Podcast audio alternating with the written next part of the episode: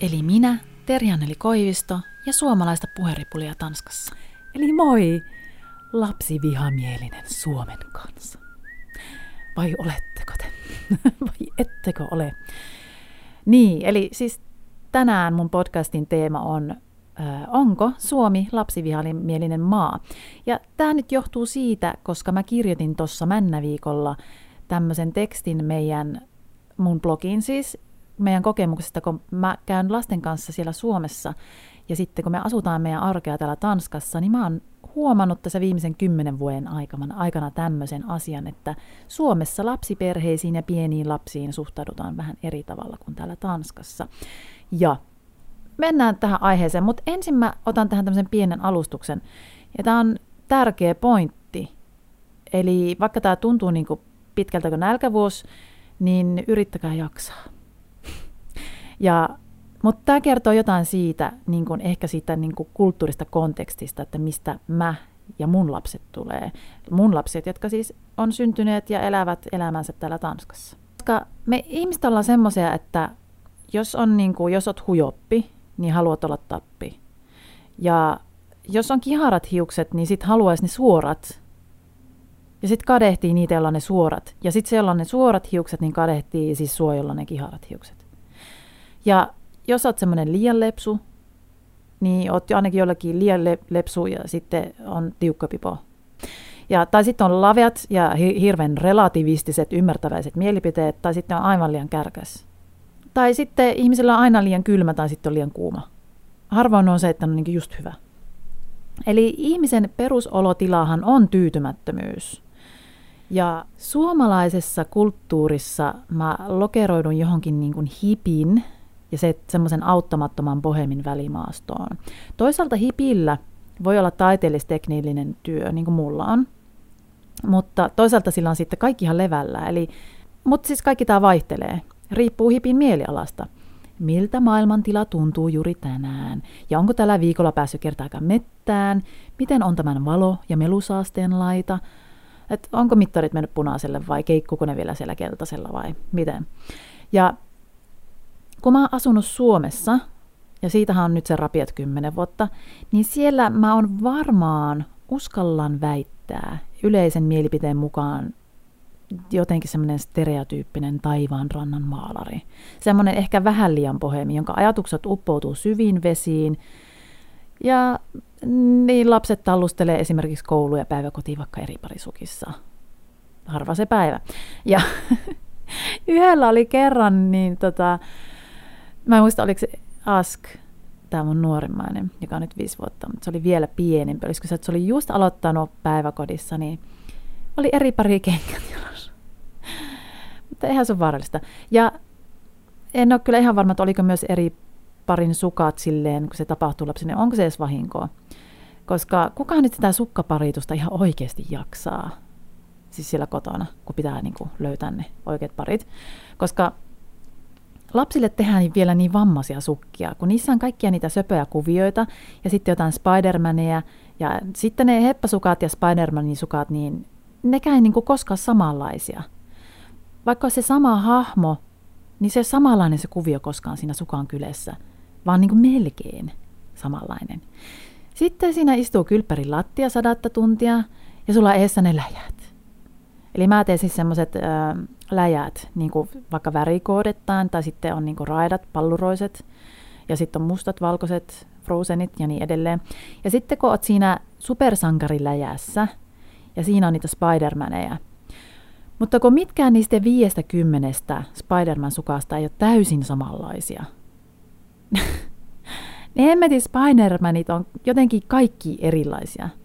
Että yksi on semmoinen semmoinen niin seitti lentää, Spider-Man-sukka, ja yhdessä on vaan naama, ja toisen taustaväri on vaalean sininen, toisen on tumma, sininen, punainen, raita, kaksi raitaa, ohut ja paksu raita, lälälää, varpaiden kärjessä on semmoinen siivu, joka on toisessa musta ja toisessa tumman sininen. Niin eihän ne ole pari, kun ne on samanlaiset. No, mutta bohemi ihminen voi onneksi siihen bohemiuteen vedoten laittaa lapselle ne eri parin sukat. Vaikka oikeasti se ei vaan niin välitä. että minkä väristä ne sukat on, niin mä en hirveästi välitä. Ja, mutta siis oikeasti, kunhan on jalassa ne sukat, leipoo voi keskellä yötä, jos huvittaa, varsinkin jos on leipä loppu ja unohtu ostaa. Tämä on tapahtunut monta monta kertaa. Mutta sitten taas, tämä oli niinku tämä suomalainen näkökulma. Tanskassa taas mä oon aikamoinen natsimutsi, koska mulla on se suomalaisperimä, joka on aika natseilua, siis tanskalaisten mielestä. Koska Tanskassa meidän kotiin ei saa tulla kengät jalassa. Ja olisi kiva, jos vierat lähtis kotiin viimeistään puoltöihin torstaina. Eli tämä on niin kuin natseilua. Ja ää, natsimutsi, se suomalainen, minä, pakottaa lapsille pipot ja hanskat. Siis talvella, kun pakkanen viuhtoo tanskalaisissa talvituulissa silleen niin kuin miinus 20 asteen voimakkuudella, ja sittenhän se tuntuu niin kuin se olisi miinus 30. Ja kaulohuivit pitää olla. En ilmeisesti ymmärrä tästä tanskalaista karaistamisesta yhtään mitään, sillä kaikki mut kakarat juoksevat tällä päät paljana läpi vuoden. Ja tämä on taivahan tosi. Täällä siis oikeasti lapsilla ei suojata kaulaa tai raajoja oikein mitenkään. Mä oon monesti nähnyt, kun niinku on jossain vaunussa lykätään pikkutaaperoita, niillä melkein sormenpäät sinisinä ja ne, ne karaistuu siinä. Mutta äh, kyllä taaperot ja muut sitten onkin semmoisia räkänokkia tällä läpi vuoden. Tämä on ihan niinku eri meininki. Mutta sitten taas suomalaisen lapsen hän tunnistaa täällä kesäisellä rannalla, kun on heltheet täällä ja dyyneillä on perheitä ja muuta. Ja sitten siellä juoksee se yksi lapsi, jolla on pipo päässä kesähelteillä. Ja se on ihan varma homma, että se on suomalaislapsi. Sitten taas vauvaryhmän rantapiknikillä, kun täällähän siis kun saat vauvan, niin sut ohjataan semmoiseen vauvaryhmään, joka perustuu siihen, että se niin kun, ryhmä kootaan sen mukaan, että naiset, jotka on synnyttäneet abauttia rallaa samaan aikaan, ja sitten vielä maantieteellisen sijainnin mukaan, eli katuosoitteet katsotaan, niin teistä kootaan sellainen ryhmä, että teidän on helppo sitten kokoontua tai löytää kahvitteluseuraa siitä niin kuin läheltä. Niin mulla oli tämmöinen vauvaryhmä, mutta sitten mä olin aika natsi tässäkin, koska mä en juonut kuin yhden lasin viiniä sillä meidän niin kuin ra- rantapiknikille, jossa oli vauvat mukana. Ja tupakkakaan ei maistunut. Olisi pitänyt ilmeisesti juoda koko viinitonkka ja kääriä omat, omat sätkät siinä. Päiväkodissa taaperot kiipelee korkeisiin puihin heti kun oppii kävelemään, niitä oikein kannustetaan sinne. Kerran näin, kun yksi lapsista tippu puusta täällä päiväkodissa ja hoitajat huuteli silleen tanskalaisen tyyli, että no, edu okei, okay, op igen. Eli täällähän sanotaan, että ylös vaan. Suomalainen natsimutsi niin syöksy sinne lapsen luokse pitelemään sylissä ja hössöttämään, että voi voi voi voi voi. Eli mussa, mussa on tätä suomalaista natsiverta. Eli on huvittavaa seurata, että miten eri tavalla muhun suhtaudutaan näissä kahdessa maassa, varsinkin kun kyse on mun roolistani äitinä. Kaksi Pohjoismaata, jossa on kuitenkin niin erilaisia sosiaalisia käytäntöjä ja odotuksia. Tanskahan on monin tavoin Etelä-Eurooppaan kallellaan, ihan eri tavalla kuin Suomi. Ja Suomihan on siis tanskalaisten mielestä Siberia. Siis ihan Venäjä. Ja monet kaverit kutsuu mun papuskaksi. En siis varmaan semmonen mummojen sisällä on uusia mummoja ja niiden sisällä uusia mummoja. Siis ei semmonen. Siis tämmönen. Mutta kun, kun on niin venakko kuulemma, niin mä otan sen aina rakkaudella koska mä rakastan venäläisiä ihmisiä ja niiden kulttuuria ja varsinkin kieltä. Valtava maa, valtavat mahdollisuudet. Jahas, no niin. Mutta siis Tanska ei ole samanlainen kuin Suomi, koska Tanska ei ole siinä Venäjän kyljessä, ei ole ikinä ollut osa Venäjää eikä Balkanin ympäröimä, vaan niin itseksen meressä ja mannermaa. Eli tämä Jyllanti on niin kuin maatie tuonne Keski- ja Etelä-Eurooppaan. Eli onhan se nyt onhan siinä nyt aivan erilaiset vaikutteet, mitä täällä on kuin jossain Venäjän ja Ruotsin puristuksessa olevalla Suomella. Ja jotenkin ihmiset on aina aivan ihmeessä, että miten erilainen Tanska voi olla muka kuin Suomi, kun sehän on Pohjoismaa. Mutta totta kai, siis eihän meidän kieletkään ole mitään sukua keskenään. Se on niin, se on niin käsittämättömän käsittämätön kaikille. Mutta siis täällä Jullannin puolella ainakin on omasta mielestäni Siis jotenkin vapautuneempi ja tervehenkisempi se suhtautuminen ihmisiin ja ihmisyyden moninaisuuteen, siis ylipäänsä. Kun jos liikut julkisilla paikoilla, niin altistut sosiaalisuuden kirjolle ja muun muassa vaikka metelille ja häiriölle, ja sen, että ihmiset kuuluvat ja näkyvät. Ja siis vaikka on itse introvertti, eli siis kaipaan sitä rauhaa ja hiljaisuutta, niin on myös sosiaalinen ja rakastan semmoista hyvää meininkiä ja rentoutta. Ja niin mulle siis tämä tanskalainen villiys, jos se nyt suomalaisesta näkökulmasta on jotain ihan hirveätä vöyhöttämistä, niin sopii mulle paljon paremmin. Sitä siis tuntee perheellisenä jotenkin olonsa tosi paljon vapautuneemmaksi. Ja koska mulle tuli siis blogiin tämmöinen kommentti. En ole kokenut tätä tanskalaista vapautta vapautena, vaan itsekeskeisyytenä ja välinpitämättömyytenä toisista. On totta, että tämän päivän Tanskassa lapset ovat keisareita, joiden tarpeisiin kaikkien on sopeuduttava.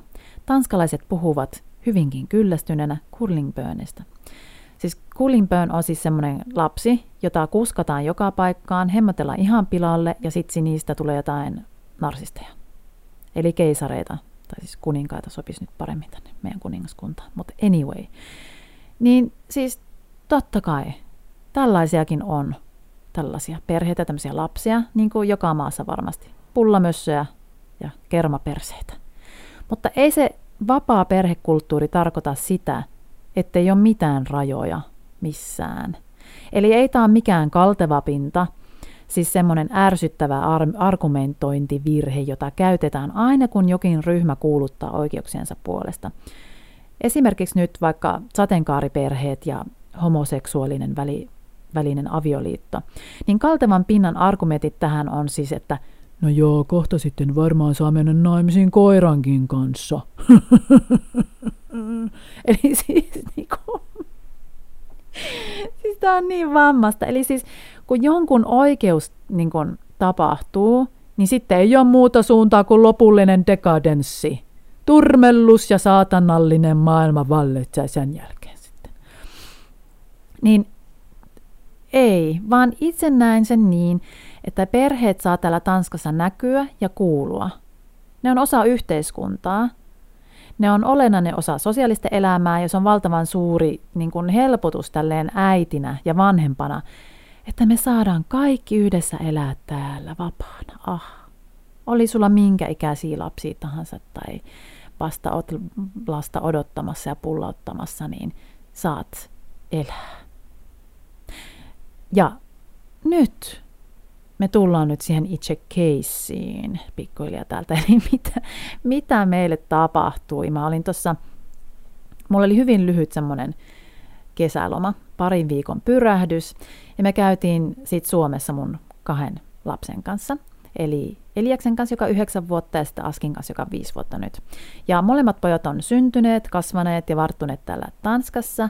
Elias on silloin aikoinaan, kun mulla oli vauvavuosi ja mulla oli enemmän aikaa ja rahaa, niin käytiin tosi paljon Suomessa ja Eliaksella on jotenkin ehkä vähän niin kuin tiiviimpi ja syvempi suhde Suomeen ja kieleen, kun taas Askilla, joka muun muassa ei puhu oikeastaan edes Suomeen hyvin heikosti.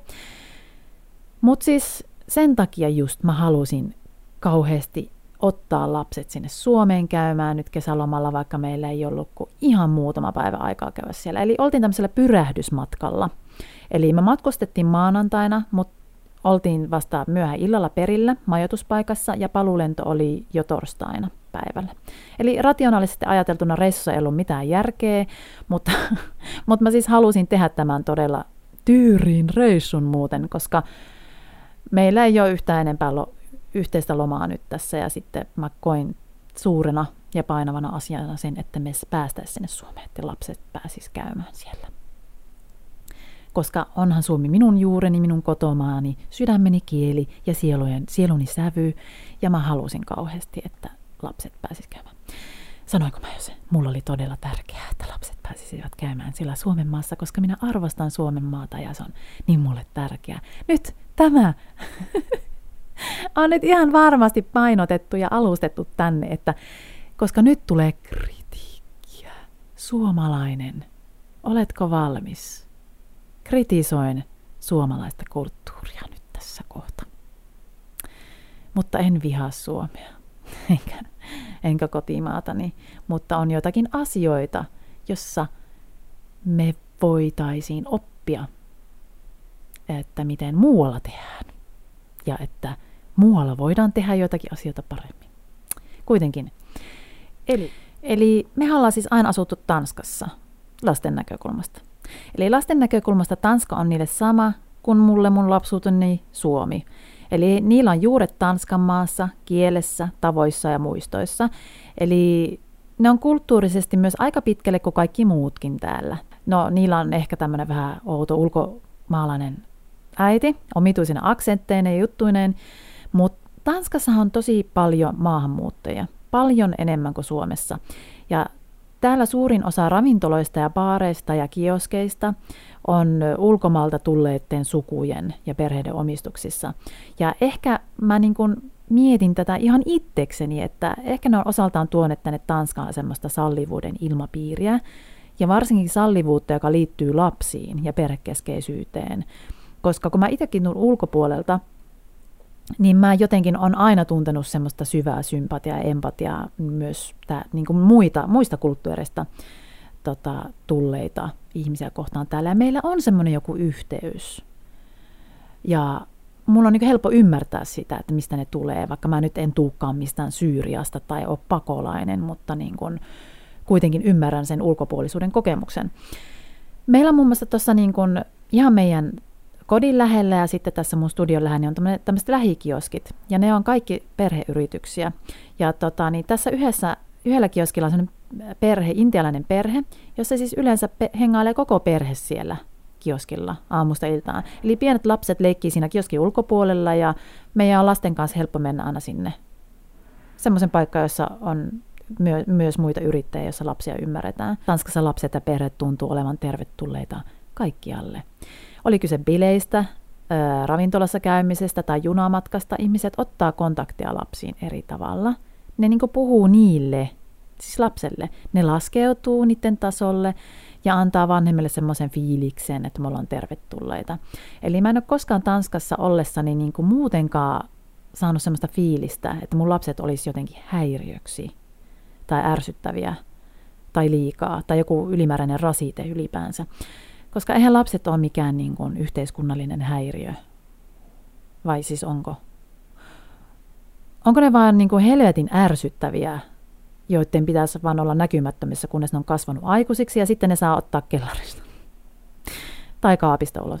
Tai mitä vaan toi kaapista ulos liitetään lähinnä siihen seksuaalisen identiteettiin, niin se ei nyt oikein sovi tälleen suomalaisena kielikuvana, vaikka luulen, että ennen aikaa siis ne sadistiset vanhemmat varmaan sulki lapset kaappiin. Tai siis, mistä mä, mistä minä tiedän, mutta mulla on tämmöinen mielikuva kirjoista ja leffoista, mutta nehän voi olla silkkaa fiktiota, niin mä en, niin kuin, en osaa sanoa, mutta epäilen kuitenkin, että ne on ollut kaapissa siis ne lapset. Ihan selvyyden vuoksi, niin mua ei ole koskaan laitettu siis lapsuudessani kaappiin tai, tai kellariin, enkä pistä omia lapsiani kaappiin. Eli taas sossut niin kuin älkäalkoholissani, mutta siis mun lapset, ne menee itse sinne kaappiin. Siksi meidän vaatekaapit on aina ihan hirveä kaas, kun meillä on lapset tykkää olla kaapeissa. No niin. Kaappilapset. Kun me, ol, me ollaan pieniä, siis me kaikki, niin mehän ei tiedä, mitä me tehdään. Me muun muassa tehdään tällaisia juttuja, että me mennään kaappiin, koska se on kivaa. Mutta siis se näyttäisi vähän oolta, jos meille tulisi vieraita aikuisia ihmisiä, ne menisi kaappiin hihittelemään. Sen takia just, koska lapset on keskenkasvuisia ja ne ei tiedä, mitä ne tekee. Mutta silti lapsetkin ja me, silloin kun me oltiin lapsia, niin me haluttiin kuulua joukkoon. Me tykätään kulkea vanhempien mukana ja seikkailla siellä, missä nekin seikkailee. Ja mä ainakin haluan vanhempana, että mun lapset on mun kanssa. Koska miksi mä olisin tehnyt lapsia, jos mä en haluaisi, että ne on mun kanssa? Siis pitäisikö ne aina laittaa jonnekin pois? Niin kuin kaappiin, instituution reservaattiin tai sivuun, jotta voisi elää jossain muuallakin kuin neljän seinän sisällä kotona. Sitten me lähdettiin mun lasten kanssa sinne Suomeen.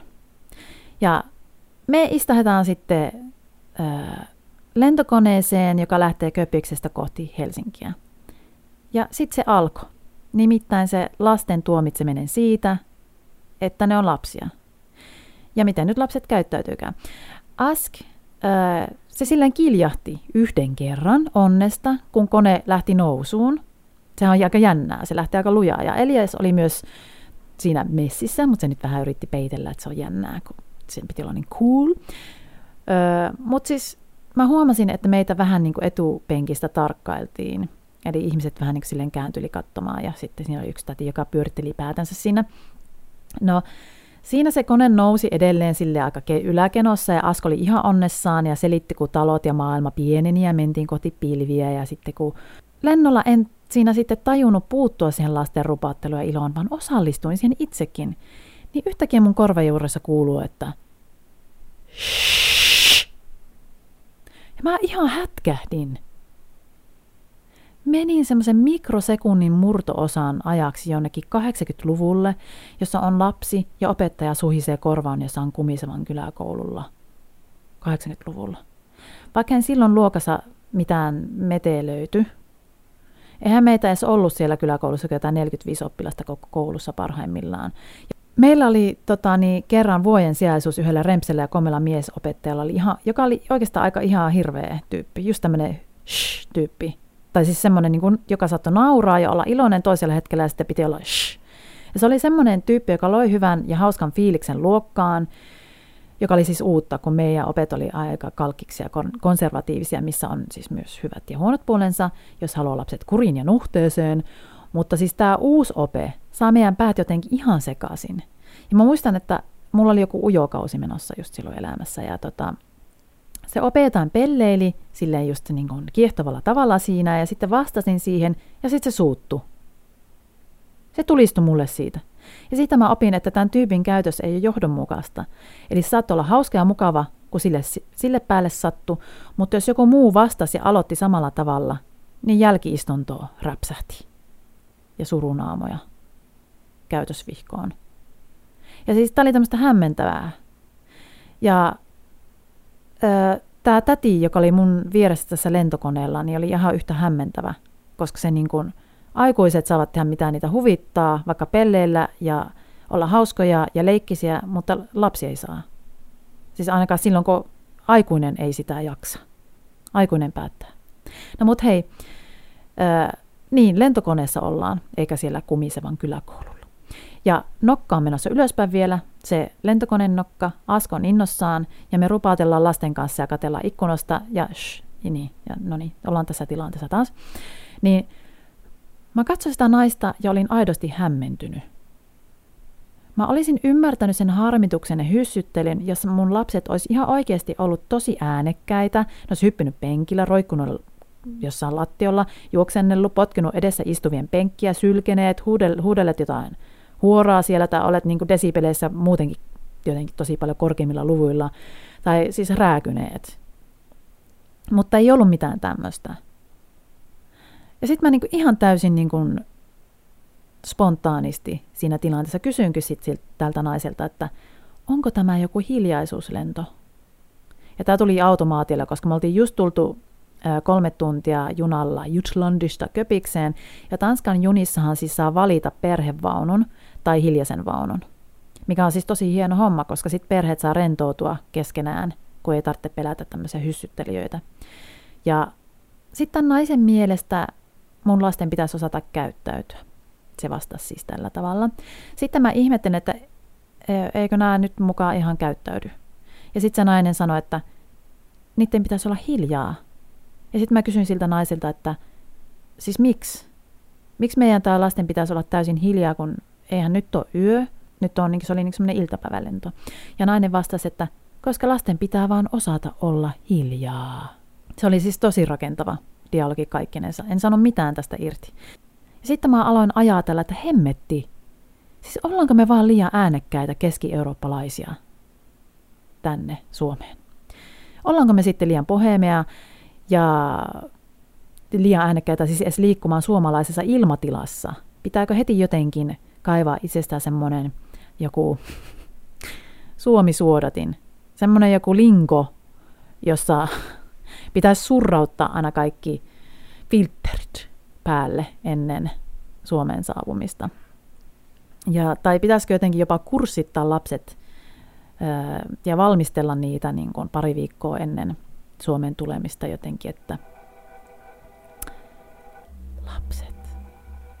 kun astumme Suomimaahan, elkäätte ja paina sanalla, paino sanalla, elkäätte, osoittako sitä, että te tunnette ja että teissä asuu ilo ja riemu, jota elämän iloksi ja uteliaisuudeksi kutsutaan. Elkä ette ikinä antako nähdä, että teillä on jalat, jotka kantavat teitä ja osaavat rientää. Laahustakaa hitaasti vierelläni kaikissa tilanteissa. Kun me jonotamme, kun keskustelen pitkään muiden aikuisten kanssa maailman tylsimmistä asioista, rauhoittukaa. Kun me joudumme käymään kaupassa, olkaa liimantuneita minun kylkeeni Elkääkä katsoko tai hypistelkö koskaan mitään, mikä kiehtoo mieltänne. Lentokoneessa elkää kyselkö maailman ihmeellisyyksistä tai siitä, miten lentokone osaa lentää. Sillä teidän ei tule kysymään mitään, vaan hiljaisuus olkoon hyvenne. Vaikka me joudumme matkustamaan 12 tuntia putkeen, elkäätte koskaan, poistukaa viereltäni. Ajatelkaa, lapseni, että olette näkymättömiä. Ajatelkaa, ettette ole olemassa. Olisiko tämmöinen joku äänikirja? Pitäisikö tehdä ulkosuomalaisille lapsille ennen kuin me tullaan Suomen maahan? Mutta siis, koska toki niin kun suomalaiset stereotypioihin kun mennään, niin tykkää olla hiljaa. Mä ymmärrän tämän. Ei, ei niin kuin kiusaannuta, vaikka oltaisiin yhdessä hiljaa. Pitkään. Tilaa ja reviiriä pitää olla. Small talk ei ole mikään arvostettu taito. Siis small talk on teeskentelyä. Kaikki ihmiset ja kulttuurissa niin osataan small talkia, niin nehän vaan teeskentelee. Suomalaiset on niin, niin aitoja ja rehellisiä, kaikki muut vaan teeskentelee. No niin. Siis totta kai monet pienet lapsethan vasta opettelee käytössääntöjä ja tekee virheitä. Pienet vauvat voi itkeä ja lohduttaminen ei aina auta. Taapero voi hermostua paikallaan istumisen ahtassa tilassa ja joskus vanhemman keinot vaan oikeasti on vähissä. Ja äitinä, niin kuin mäkään, niin silloin kun oli varsinkin pieni vauva ja taapero, niin en mä silti jaksanut jatkuvasti olla siellä neljän seinän sisällä. Vaikka tiesi, ettei ne osaa siellä julkisilla paikoilla olla näkymättömiä olemattomia ja hajuttomia ja kuulumattomia, niin silti oman mielenterveyden vuoksi oli pakko liikkua muuallakin. Siitäkin huolimatta, että osaksen voisi saada arvostelevia katseita ja kommentteja. Mutta siis tämä vaarahan mulla ei ollut täällä Tanskassa, vaan silloin kun mä matkustin lasten kanssa Suomessa.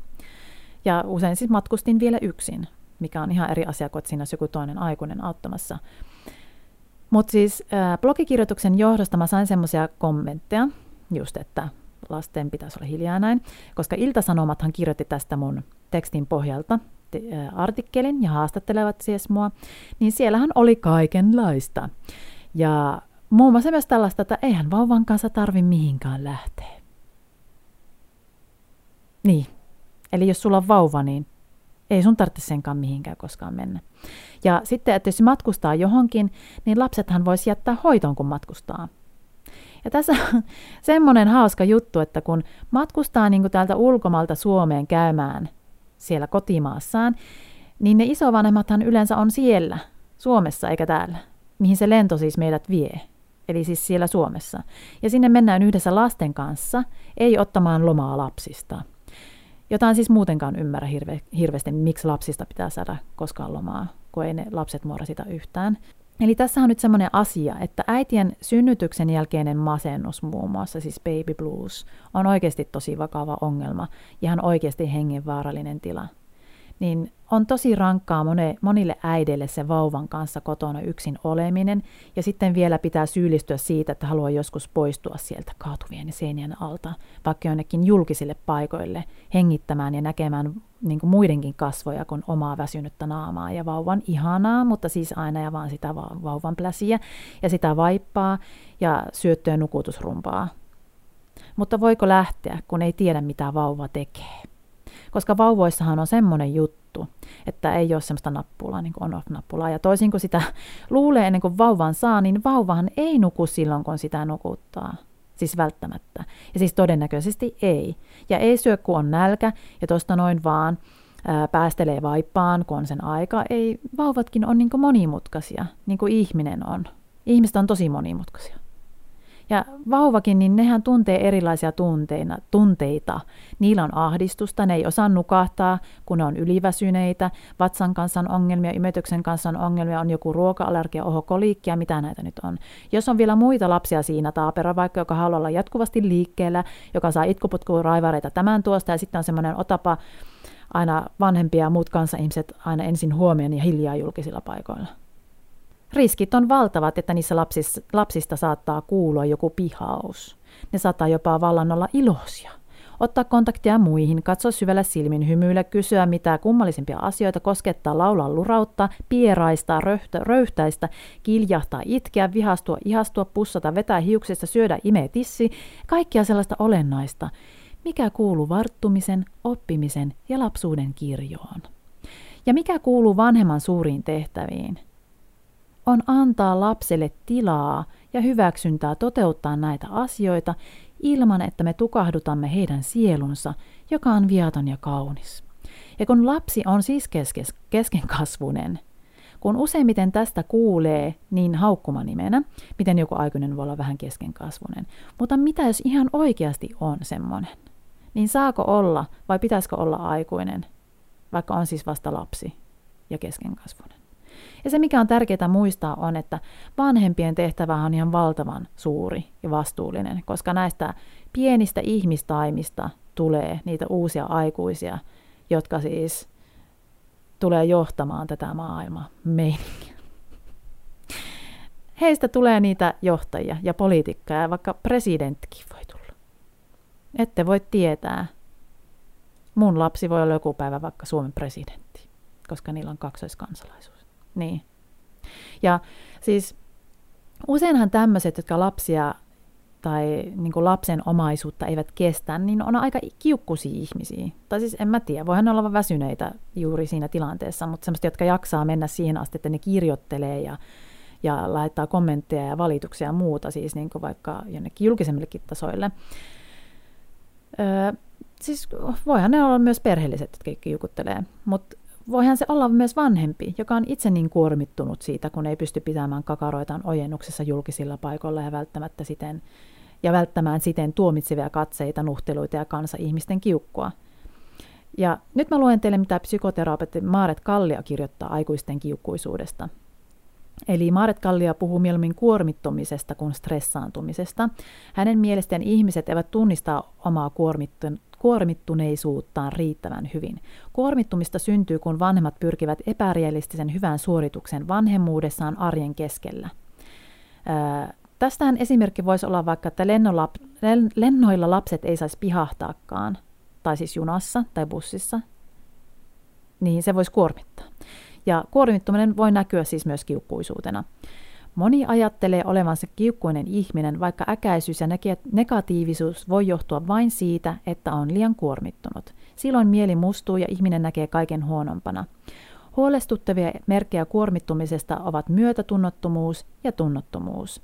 Elämä on suorittamista, joka ei välttämättä tunnu pahalta, mutta toisaalta hyvääkään ei kosketa. Oletko kuormittunut, kiukkuinen ihminen? Jos olet vanhempi, niin mä ymmärrän tämän, että meillä vanhemmilla on tätä kuormittuneisuutta. Helvetin vaikea sanoa. Kuormittenu, kuormittuneisuus, kuormittuminen, kuormittumisuus, kuormittenu, kuormittuneisuus, kuormittuneisuus, niin miten hän sen voisi purkaa? Eli tässä on tämmöinen selvä kierre, että vanhemmat kuormittuvat ja masentuvat ja stressaantuvat siitä, kun he eivät saa toteuttaa tätä vanhemmuutta ilman, että niitä koko ajan vahitaan. Ja sitten täällä julkisissa tiloissa on tämmöisiä kiukkuisia tätejä. Oletteko te suomalaiset lapsivihamielisiä? Kertokaa minulle. Monet ovat sitä mieltä, että olette. Sitten taas on paljon ihmisiä, joilla ei ole tämmöisiä kokemuksia ollenkaan. Myös ulkosuomalaisilla perheillä on monilla vain positiivisia kokemuksia. Ja pitää sanomaan, että on meillekin tosi paljon koke- positiivisia kokemuksia. Ja tämähän ei siis ole mikään ainoa kokemus, mitä meillä on, vaan näitä on sattunut pitkin matkaa tässä kymmenen vuoden aikana. Ja Tämä oli ensimmäinen kerta, kun tästä hieman tällä lailla älähdän. Ja sitten heti saahan sitten semmoinen neuvo kommenttikentässä voi käydä lukemassa, että pysykää siellä Tanskassa sitten. Mutta nyt mä tota, luen yhden tämmöisen mielipiteen, mikä mulla oli tullut blogiin. Tämä oli musta aika hyvä. Kiitos mielenkiintoisesta pohdiskelusta. Monesti miettinyt reissulla, että kaipaisimme Suomeen enemmän lapsimyönteisyyttä, mutta myös elämän riemua ja iloa. Erittäin sosiaalisten ja avointen lasten sekä luonnostaan kovaäänisen pojan vanhempana saan itseni aina välillä kiinni julkisilla paikoilla hyssyttelystä ja huomaan sanovani, että täällä on muitakin. Eikä kyse ole ollut mistään remuamisesta tai huonosta käytöksestä, vaan juuri niin kuin kuvasit, normaalista lasten intoilusta ja tunteiden näyttämisestä. Koitan parhaani mukaan opetella pois tästä ikävästä älä älä kulttuurista, johon itseäänkin johon itseänikin on kasvatettu. Ja siis oikeasti huono käytös on sitten erikseen. Sen suhteen olen tiukka niin lasten kuin aikuisten osalta. Vielä lentomatkailun liittyen olen kahdesti ää, viimeisen vuoden aikana törmännyt vastaavaan myös aikuisten liiallisen äänekkyyteen kohdistuneeseen valitukseen. Eka, ekalla kertaa olin itse alkuillasta lentämässä ystäväporukalla ja katselimme innoissamme tulevista reissusta ja ilmeisesti ajoittaiset na, na, innoissamme tulevasta reissusta ja ilmeisesti ajoittaiset naurun pyrskähdykset, olivat liikaa ja lentoemäntä tuli huomauttamaan, että meidän on pyydetty olevan hiljempaa. Toisella kertaa seurasin, kun aamulennolla iloinen naisporukka aloitti lomamatkan köpikseen ja jutusteli ja koolasi lasin kuohuvaa. Keskustelu ei ollut mitenkään häiritsevää, mutta yhdellä naisista oli poikkeuksellisen kantava ääni. Lennon laskeuduttua kyseinen nainen odotteli matkakumppaneiden terminaalissa, kun yksi naismatkustaja tuli hänen luokseen haukkumaan naisen pystyyn metelöinnistä ja huonosta käytöksestä. Sylki vaan roiskui, kun hän raivosi kasvot muutaman sentin päässä melunen naisen kasvoista, joka jäi lopulta äimistyneenä katsomaan haukkujen poistumista. Ehkäpä siis tämä hiljaisuuden vaatimus ei aina koske pelkästään lapsia, vaan joidenkin mielestä hyvän käytöksen mittari on omien tunteiden peittäminen ja hellisti käyttäytyminen tilanteessa kuin tilanteessa. Ylipäätään joskus tuntuu, että me Suomessa siedetään huonosti erilaisuutta. Niin. Hei Suomi, etkö olekaan pelkästään lapsivihamielinen maa, vaan oletko vain vihamielinen maa. Nyt suomalaisen hiljaisuuden kaipuun kunniaksi 10 sekuntia hiljaisuutta.